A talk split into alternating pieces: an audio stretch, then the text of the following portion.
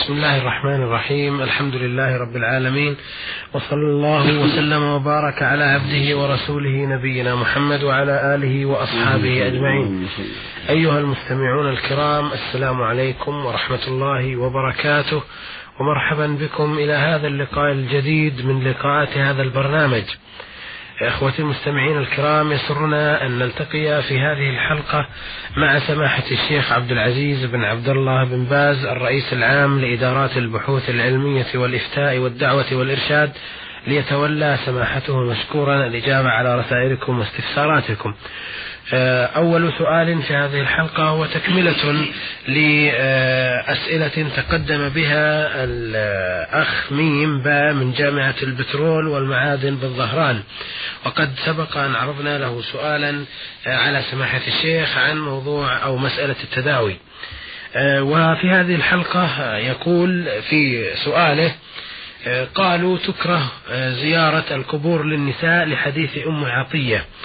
وإن علم وقوع محرم منهن حرمت وعليه يحمل قوله صلى الله عليه وسلم لعن الله زوارات القبور إلا لغير النبي صلى الله عليه وسلم وقبر صاحبه.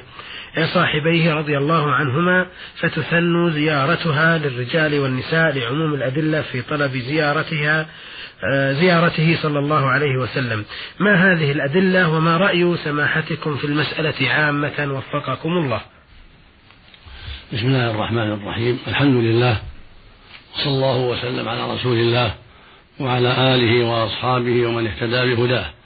أما بعد فقد ثبت عن رسول الله عليه الصلاة والسلام أنه لعن زائرات القبور.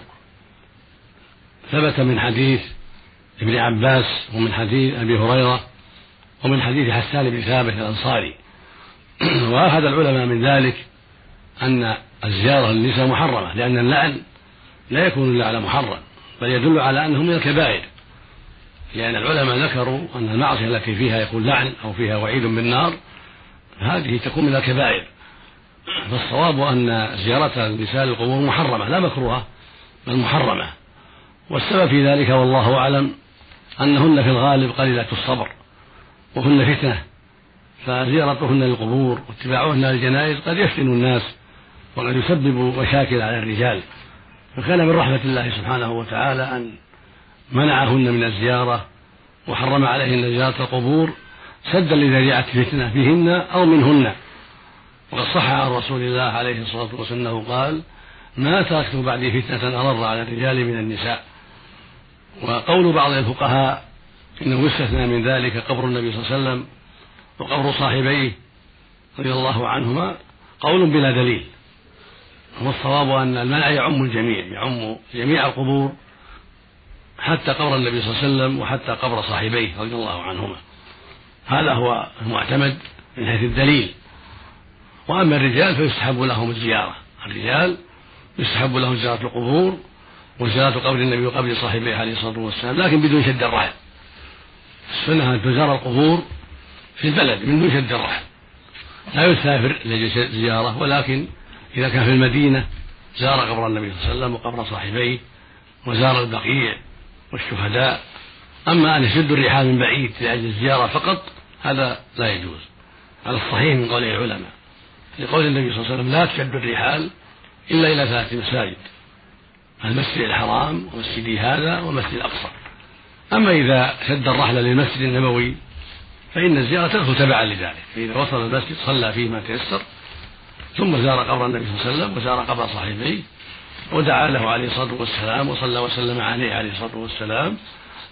ثم سلم على الصديق رضي الله عنه ودعا له ثم على الفاروق ودعا له. هكذا السنة.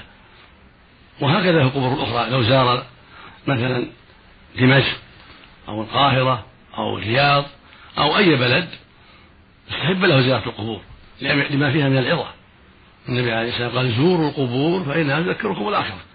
فيزورها للذكرى والعبرة والدعاء للموتى والترحم عليهم. هذه هذه السنة. من دون شد الرحل ولكن لا يزورهم لدعائه من دون الله. لا. دعاءهم من دون الله شرك بالله عز وجل. ويدعوهم يستغيث بهم. يذبح لهم يتقرب إليهم يطلب منهم المدد هذا لا يجوز. هذا من الشرك بالله عز وجل. كما أنه لا يجوز مع الأصنام ومع الأشجار والأحجار هكذا لا يجوز مع الموتى. فلا يدعو الصنم ولا يستجير به ولا يستغيث به ولا الشجر ولا الحجر ولا الكوكب هكذا أصحاب القبور. لا يدعون مع الله ولا يستغاث بهم ولا يطلب منهم المدد بل هذا شرك بالله عز وجل. كما قال الله سبحانه وأن المساجد لله فلا تدعوا مع الله أحدا. قال سبحانه ذلكم الله ربكم له الملك. والذين تدعون من دونه ما يملكون من قطمير إن تدعوهم لا يسمعوا دعاءكم ولو سمعوا ما استجابوا لكم ويوم القيامة يكفرون بشرككم ولا ينبئك مثل خبير سبحانه وتعالى. فبين سبحانه أن دعاءنا أن دعاء العباد للموتى ونحوهم شرك به سبحانه وتعالى. قال ويوم القيامة يكفرون بشرككم. فجعل دعاءهم إياهم دعاء الموتى والاستغاثة بأصحاب القبور شركا بالله عز وجل. وهكذا قول سبحانه ومن يدعو مع الله إلها آخر لا برهان له به فإنما حسابه عند ربه إنه لا يفلح الكافرون. فسمى دعاء غير الله كفرا. فوجب على المسلم أن يحذر هذا.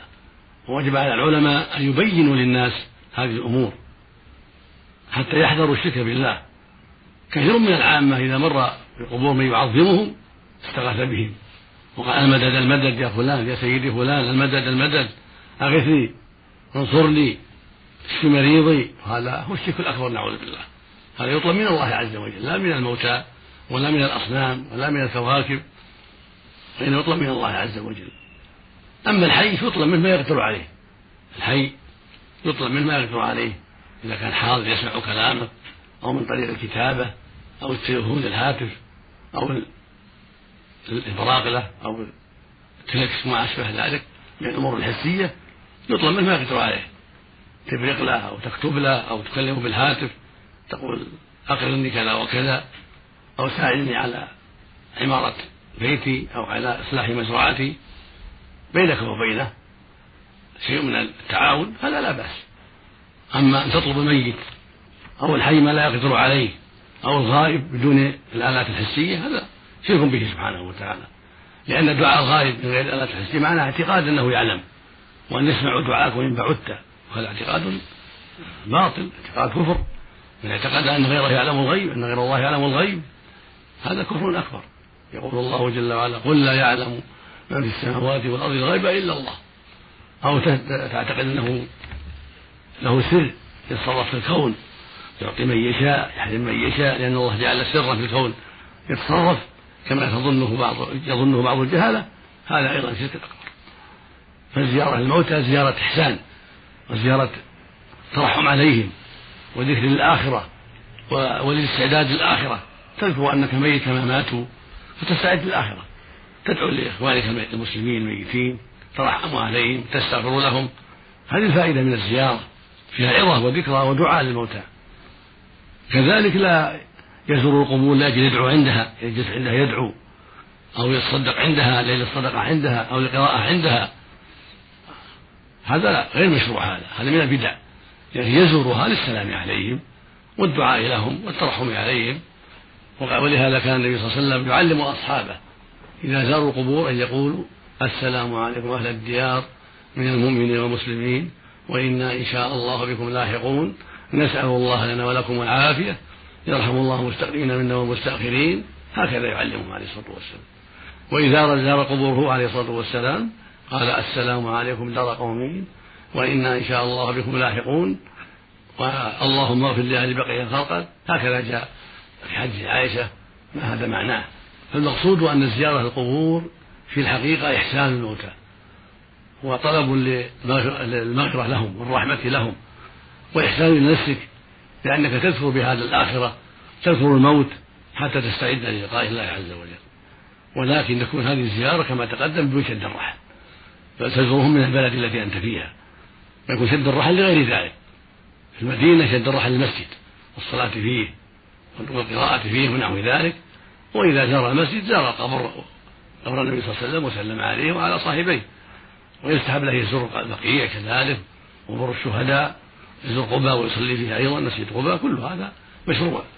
وهكذا إذا زار بعض البلاد الأخرى لتجارة أو لصديق أو لقريب يستحب له يزور القبور حتى يدعو لأهلها حتى يترحم عليهم حتى يتذكر بهم الآخرة حتى يستعد لها حتى يتذكر الموت. هكذا بين أهل العلم ودلت عليه الأحاديث الصحيحة عن رسول الله عليه الصلاة والسلام. نعم. بارك الله فيكم. إذا الخلاصة بالنسبة للنساء سماحة الشيخ أنها ممنوعة نعم. صحيح. نعم مطلقا لا لقبر النبي ولا لغيره. بارك الله لعدم الدليل على الاستثناء. بارك الله فيكم. آه هذه رسالة وردتنا من سائلة رمزت لنفسها بالحائرة سين شين من الرياض. هذه السائلة في الحقيقة تعرض مشكلة طويلة تتلخص في أنها تزوجت آه من مدة لا تتجاوز سبعة أشهر من إنسان لم تكن مقتنعة به في الأول ولكن بعد الزواج آه، أحبته وحملت منه لكنها أجهضت بسبب سوء حالتها الصحية والنفسية. وتقول إن سبب سوء الحالة هو أنها سكنت مع عائلته الكبيرة وهي موظفة وتخرج من عملها متعبة فتجد المشاكل في المنزل آه، من أهل زوجها. وتقول إنهم يجبرونها على أشياء لا ترغب فيها وهي محرمة كالخروج أمام إخوة زوجها الكبار والجلوس معهم والأكل معهم مع أنه لا يجوز شرعا.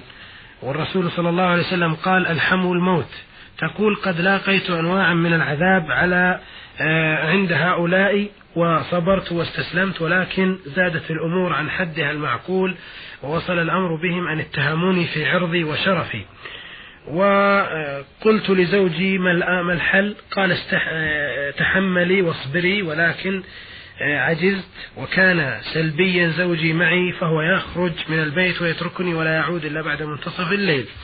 فقررت أن أخرج أنا وهو في بيت مستقل فاعترض والده ووالدته وهدداه بأن يحرماه من الميراث إن خرج في بيت مستقل.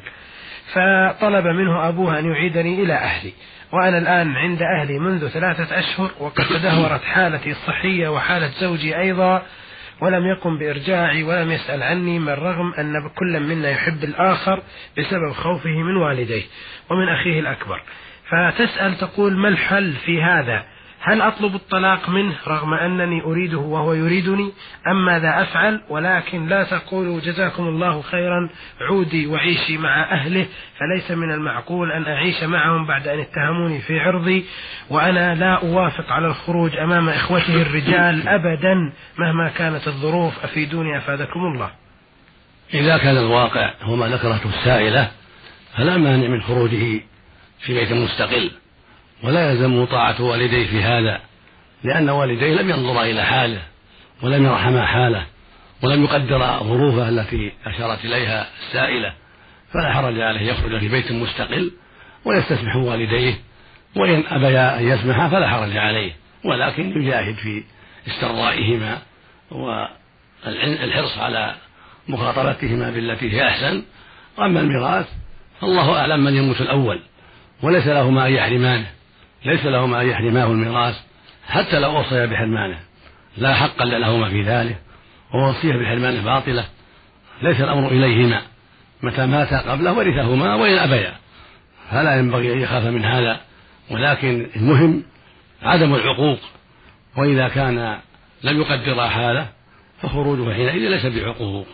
أن الرسول يقول إنما الطاعة المعروف. فعليه أن يخرج إن شاء ويكون في بيت مستقل ويعيدك إلى المسكن المناسب ويسترضي والديه حسب الطاقة والإمكان في المستقبل. وعلى والديه أن يرضيا وأن يساعدا على ما يجمع شمله بأهله وأن لا يشدد عليه في هذا.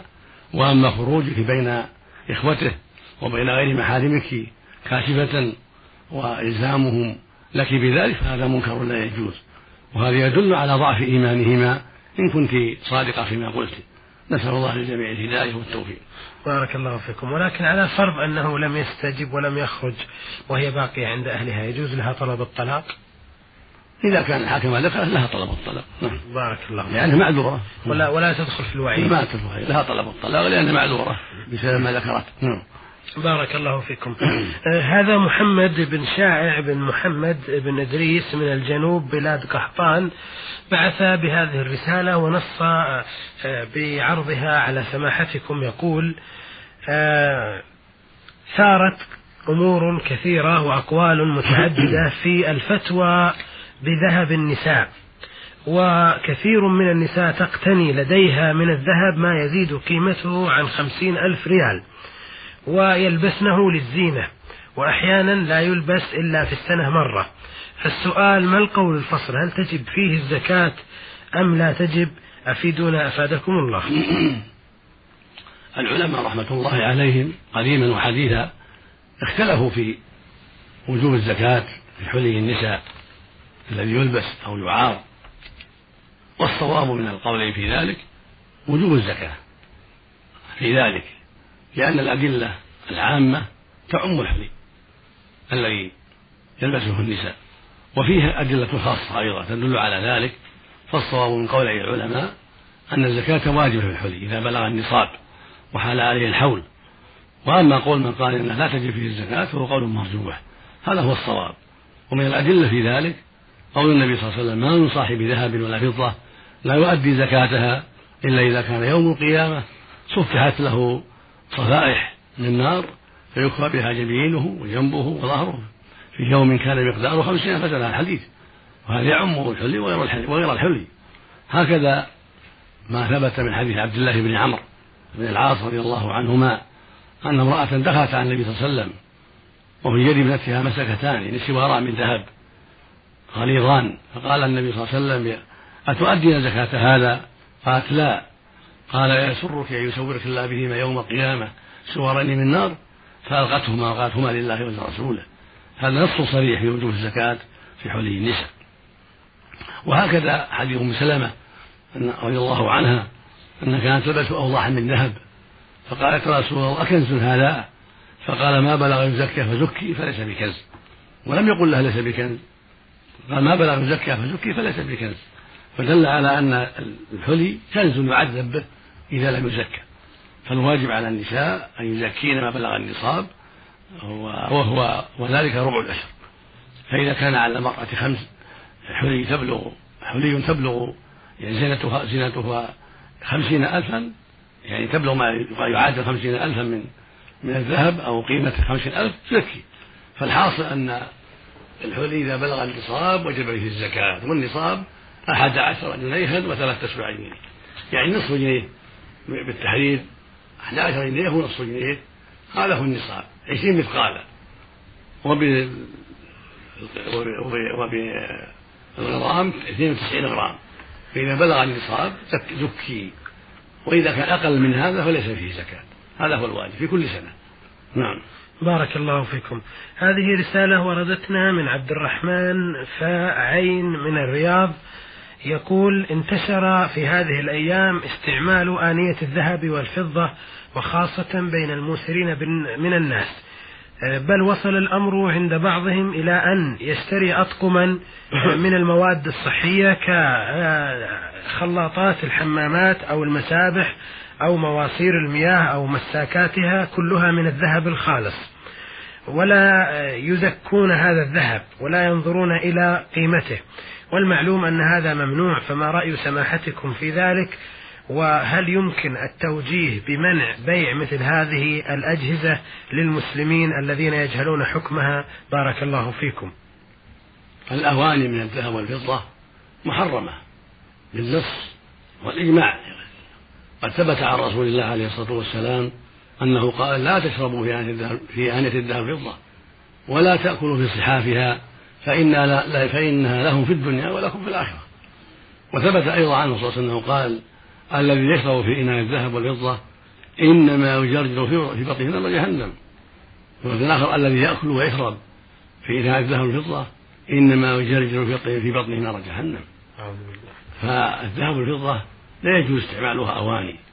ولا الأكل فيها ولا الشرب فيها ولا الوضوء فيها ولا الغسل فيها هذا كله محرم. بنص الحديث عن رسول الله عليه الصلاة والسلام والواجب منع منع بيعها حتى لا يستعملها المسلم وقد حرم الله عليه استعمالها. فلا تستعمل في الشراب ولا في الأكل ولا يجوز اتخاذ منها ملائق ولا أكواب للشاي ولا أكواب للقهوة كل هذا ممنوع لأنها نوع, نوع من الأواني. فالواجب على المسلم يحذر ما حرم الله عليه. وأن يبتعد عن الإسراف والتفجير والتلاعب بالأموال. إذا كان عنده سعة من المال فعنده الفقراء يتصدق عليهم عنده المجاهدون في سبيل الله كمجاهد الأفغان وغيرهم يعطيهم في سبيل الله يتصدق لا يلعب بالمال. المال له حاجة وله آه، من هو محتاج. فالواجب على المؤمن أن يصرف المال في جهته الخيرية في مواساة الفقراء والمحاويج. في تعمير المساجد والمدارس في إصلاح الطرقات في إصلاح القناطر في مساعدة المجاهدين والمهاجرين والفقراء في كل وجه من وجوه الخير في قضاء دين المدينين العاجزين في تزويج من لا يستطيع الزواج يعينهم. هذه طرق كلها خيرية كلها من سبل السلام من سبل الخير. أما التلاعب بها في أواني أو ملاعق أو أكواب أو مواصير هذا كله منكر. يجب تركه والحذر منه. ويجب على من له شأن في البلاد التي في هذا العمل إنكار ذلك من العلماء والأمراء وأن يحولوا بين المسرفين وبين هذا التلاعب. والله المستعان. نعم. بارك الله فيكم. الحقيقة سماحة الشيخ تأييدا لكلام السائل فقد كثر تساهل كثير من الناس حتى في بلاد المسلمين. وأصبح الأمر عاديا عندهم فيعمد إلى أن يشتري مثلا آه، أحواض للسباحة أو شيء فيها يعني صنابير وخلاطات ماء آه، من الذهب تفرق قيمتها إلى عشرين وثلاثين ألف الله هذا منكر لا شك منكر. و... يجب على الدولة إنكار ذلك. ناقشنا بعض الباعة يقولون نحن نخبرهم أنه لا يجوز وأنه حرام وبهذا يرتفع الإثم. هل هذا صحيح؟ لا يعينهم على الإثم. لا يبيعها لا يتولى بيعها. إذا جاءت للبيع يردها. يعطيه يعطيه الله أبرك منها. لكن يقدم حاجته لأجل السعي وأجل الفلوس اللي يأخذها ولا يبالي. الله يقول ولا تعاونوا على الإثم والعدوان. فلا يعين على ما حرم الله. ولو قال لهم إن هذا لا يجوز لا يعين لا يبيع عليهم. يقول لمن دفعها إليها أنا لا أبيع هذه ولا أتوسط في بيعها. وأبرأ إلى الله من هذا العمل. حتى يكون يكون عان على الخير. الله يقول وتعاونوا على البر والتقوى. ولا تعاونوا على الإثم والعدوان. نعم. بارك الله فيكم. إذا الحكم في المنع عام لأن نعم. هناك من يقول يقتصر على الأكل والشرب فقط. لا لا. في مقابض الأبواب نعم. والسيارات. من باب أولى. من باب أولى. بارك الله فيكم. آه هذه رسالة وردتنا من آه المرسلة التي رمزت لاسمها بعين آه عين من الرياض تقول ما حكم آه، استعمال المرأة حبوبا مانعة لنزول دم الحيض في شهر رمضان حتى تتمكن من إتمام صومها. أفيدونا أفادكم الله. لا حرج في ذلك أن تأخذ الحبوب لمنع الحيض حتى تصلي مع الناس وتصوم مع الناس بشرط أن يكون ذلك سليما لا يضرها عن عن مشاورة للطبيب وعن موافقة من زوجها حتى لا تضر نفسها وحتى لا تعصي زوجها فإذا كان عن عن تشاور وعن احتياط من جهة السلامة من الضرر فلا بأس. وهكذا في أيام الحج. نعم. بارك الله فيكم. آه، تقول هذه السائلة كنت طالبة آه، في المدرسة وقد بلغت آه، البلوغ الشرعي فخرجت من الامتحان وأنا خائفة من الرسوب. فقلت نذرت إن نجحت في الامتحان سوف أصوم. ونسيت هل قلت شهرين أم ثلاثة ولم أعرف هل قلت متتابعة أم لا. وفعلا لم أنجح في الدور الأول علما أنني قصدت النجاح أو الرسوب في الدور الأول. فرسبت في الدور الأول واختبرت في الدور الثاني فنجحت. أرجو إفادتي هل يلزمني الصوم. بارك الله فيكم إذا كان النية إذا كانت النية في الدور الأول ولم تنجحي إلا في الدور الثاني فليس عليك شيء. المسلمون على شروطهم. أما إذا كنت أردت في الدور الأول أو الثاني فعليك أن تصوم شهرين لأنها متيقنة. لو عندك شك شهرين أو ثلاثة تصوم شهرين وليس عليه المتابعة ما دمت ما عندك جزم نية المتابعة. ستين يوما ولو متفرقة. لكن المتابعة أفضل وأولى. لكن ما دمت نويت النجاح في الدور الأول الفصل الأول فلا فليس عليك شيء لأن المقصود لم يحصل. بارك الله فيكم. آه، أختنا السائلة تسأل أيضا وتقول هناك بعض آه، الدهون أو الشامبو التي توضع في رأس في رؤوس النساء وتغسل به الرؤوس يحتوي على نعم من نعم الله كالبيض والليمون مثلا فما حكم استعماله؟ وخاصة أن النساء يستعملنه ثم يزلنه بالماء في داخل دورات المياه فيختلط بالنجاسات. أفيدونا أفادكم الله. لا حرج ما نعلم في حرج استعماله. لأجل مصلحة الرأس مصلحة التداوي. لا ما يعني يتداوى بالبيض ويتداوى بالحنطة ويتداوى بغير ذلك.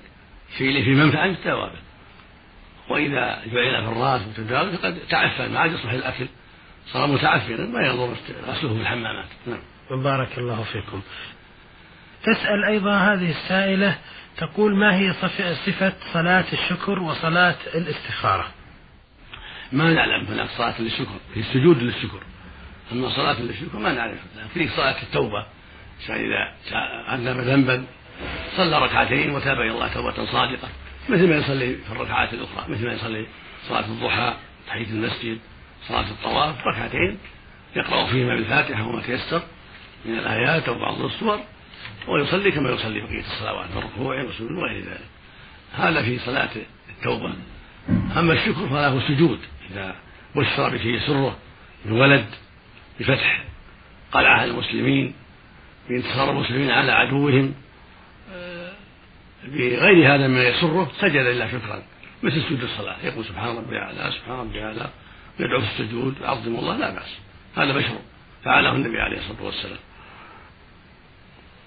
أما صلاة الاستخارة فيه مثل بقية الصلوات أيضا. ركعتين. يقرأ فيهما بالفاتحة وما تيسر معها. وبعد السلام يدعو ربه ويستغفر ربه. ويقول اللهم إني أستخيرك بعلمك إلى آخره الصلاة المعروفة الدعاء المعروف يرفع يديه ويدعو ربه ويستخير نعم بارك الله فيكم. بهذا أيها المستمعون الكرام نصل إلى نهاية هذه الحلقة.